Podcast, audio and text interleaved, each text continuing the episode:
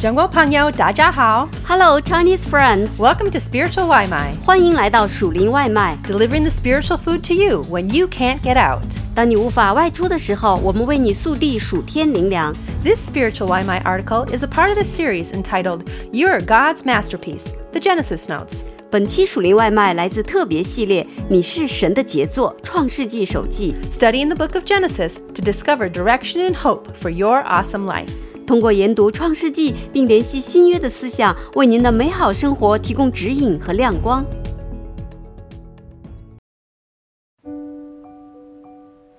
Genesis chapter 7 Work and then wait. Righteousness. One week before the flood came, which would wipe out the wicked human race, God gave Noah instructions, and God described Noah in a very important way. Genesis chapter 7, verse 1. The Lord then said to Noah, Go into the ark, you and your whole family, because I have found you righteous in this generation. The Hebrew word for righteous is tzadek, and it means just, lawful, righteous, and correct. This is now the second time in the Bible Noah is described as righteous. At this moment in history in the history of the world, God had not given the 10 commandments. Do not murder, do not lie, do not steal. If there was no law from God, how could people know what was right and wrong? How could Noah be just, lawful, righteous, and correct with no law? Apparently, from the beginning of creation, there was a way to be righteous and a way not to be righteous. Even at the beginning of Genesis, we see a contrast between those who were following God and those who were not. In these first seven chapters of Genesis, we learn about the lives of several people. Abel, Enoch, and Noah are ones who have followed God's ways. In contrast to these men, there is Cain, Lamech number one. He was the first person to have two wives, and he killed a man out of defense. And by Genesis chapter 6, there is, of course, the rest of the world who were wicked in thought, word, and deed. There was obviously a way to follow God and a way not to follow God, and God made it clear to all people. He put something in each human that clearly pointed to God's right way. And when people went against God, they knew it. For instance, once Cain murdered Abel, Abel, he immediately knew he was guilty. Cain had to hide the murder from God. I can't imagine his parents had taught him, don't murder anyone. For at this point in, in the history of the human race, there were no murders. Cain was the first murderer. In each person, God has placed a conscience. We innately know what is right and what is wrong.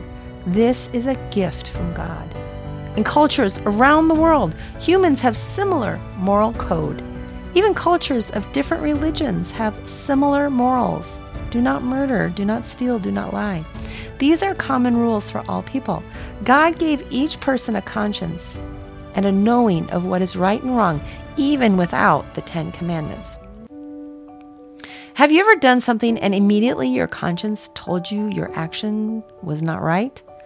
This is a God given gift. As a believer in Jesus Christ, you also have the presence of the Holy Spirit in you who will convict you of sin. But we have to make a choice. Will we listen to our conscience or the conviction of the Holy Spirit? Will we follow God's right way? What do you think happens to a person who repeatedly refuses to listen to their conscience or refuses to listen to the conviction of the Holy Spirit? Even without a formal law from God, Noah knew what was right and what was wrong, and he did what was right. He did not participate in the wickedness of the world all around him. And then, what really made him stand out as an incredible person was he did exactly what God told him to do. Without questioning, his actions demonstrated he believed God and trusted him. Instructions from God. Noah diligently built the ark according to God's design, and now it was time to fill the ark. God gave Noah specific instructions of how many animals to gather into the ark. He was to have seven pairs of every kind of clean animal, and one pair of every kind of unclean animal Genesis chapter 7, verses 2 to 5. Take with you seven pairs of every kind of clean animal, a male and its mate, and one pair of every kind of unclean animal, a male and its mate, and also seven pairs of every kind of bird, male and female, to keep their various kinds alive throughout the earth. Seven days from now, I will send rain on earth for forty days and forty nights, and I will wipe from the face of the earth every living creature I have made. And Noah did all that the Lord commanded him. Why seven and one? Why seven of clean and one of unclean? God did not say, but we can imagine God has plans for these extra animals. We actually will learn later on some of these animals will be used as a sacrifice to God. And some of these animals might become food for Noah and his family after the flood. Though before the flood, humans did not eat animals, it was only after the flood God told Noah they could eat meat. Seven day deadline. God gave Noah the instructions about what animals to bring into the ark, and he also gave him a deadline seven days. Only seven days to gather so many animals? Have you ever been given an unreasonable deadline from a boss? I have. This seems difficult to achieve. In seven days, gather all of these animals? How? Noah does not question God, he just accepts the assignment. Do seven days remind you of anything? I wonder if God was remembering those first seven days of creation. Genesis chapter 7, verses 6 to 16.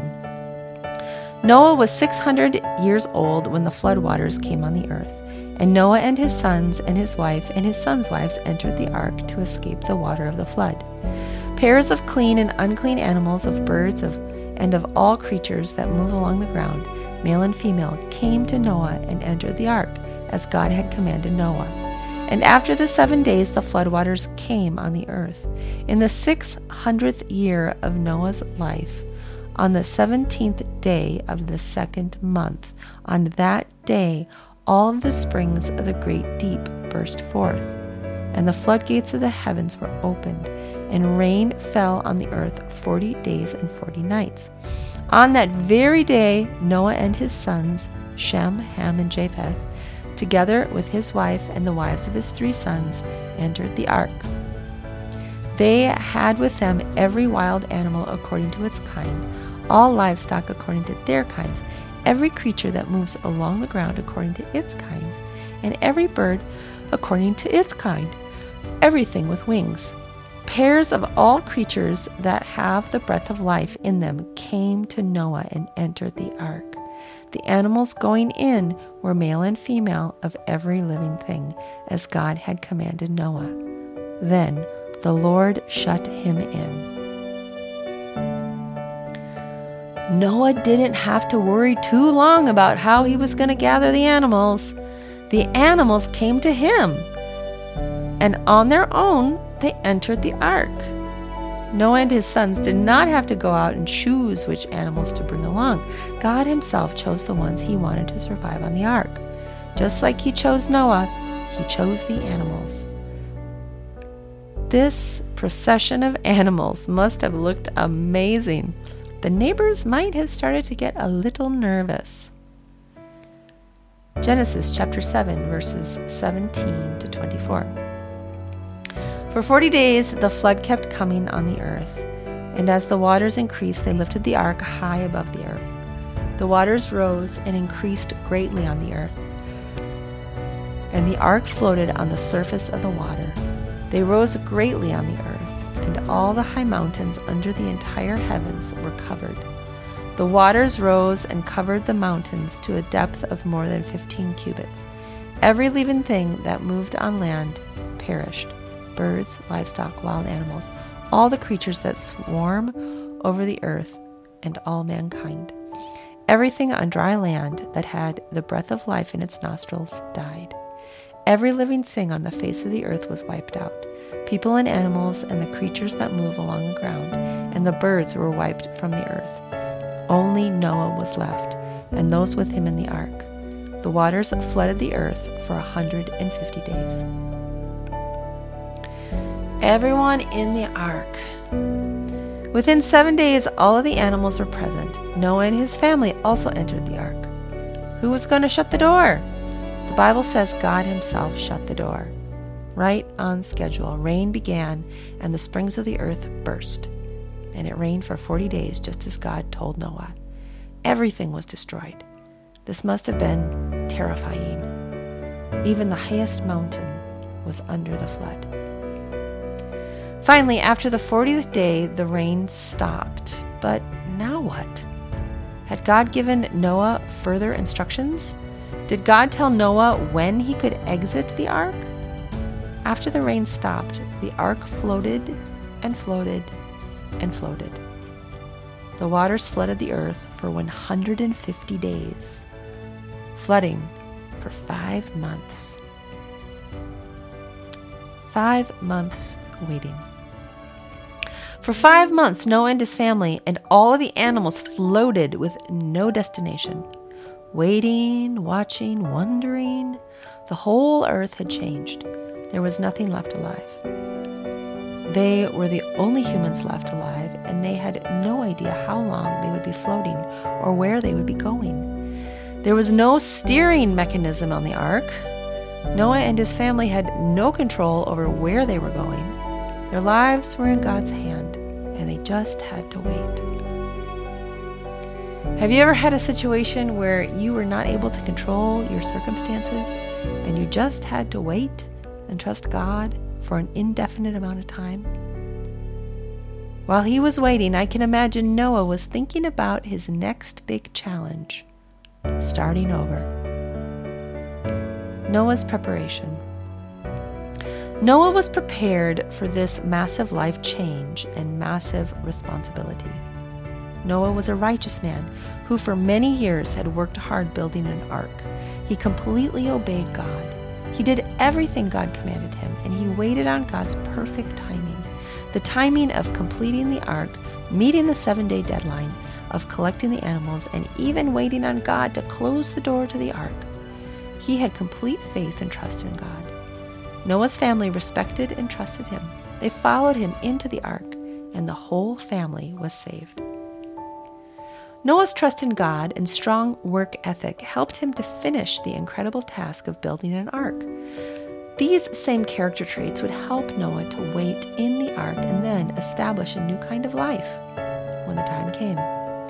But until then, all Noah could do was wait and trust once again in God's perfect timing as they floated on the floodwaters for 150 days. Phases of life with God. Similar to Noah, there are phases we go through in life. Number one, preparation and hard work. Noah worked hard to build the ark. Number two, difficult circumstances. The flood came. Number three, times of waiting floating for five months in the ark. Number four, moving forward, starting over, coming out of the ark. All of these phases are important and require us to have an active faith. Our actions should reflect our faith. Noah was a man who was a doer. He did everything God told him to do. He did not ask questions or complain, he just kept doing. God provided for him along the way. When the big job of collecting all the animals came along, God brought the animals. It would have been too hard to have collected them in advance. God Himself shut them into the ark, making the way to escape the coming judgment of the flood. What is your purpose, ministry, service, or work? Noah had an incredible purpose. He had hard work to do. He had his family to save, not to mention all the animals. Like Noah, each person has a unique purpose. Ephesians chapter 2 verse 10. For we are God's handiwork, created in Christ Jesus to do good works, which God prepared in advance for us to do. Sometimes, though people want to just jump to the amazing accomplishment, like running a big company or standing on a stage or publishing a best-selling book, the big achievements, like building an ark and surviving a worldwide flood, come after we have done the preparation. Has God given you a vision for your life's work? How are you preparing?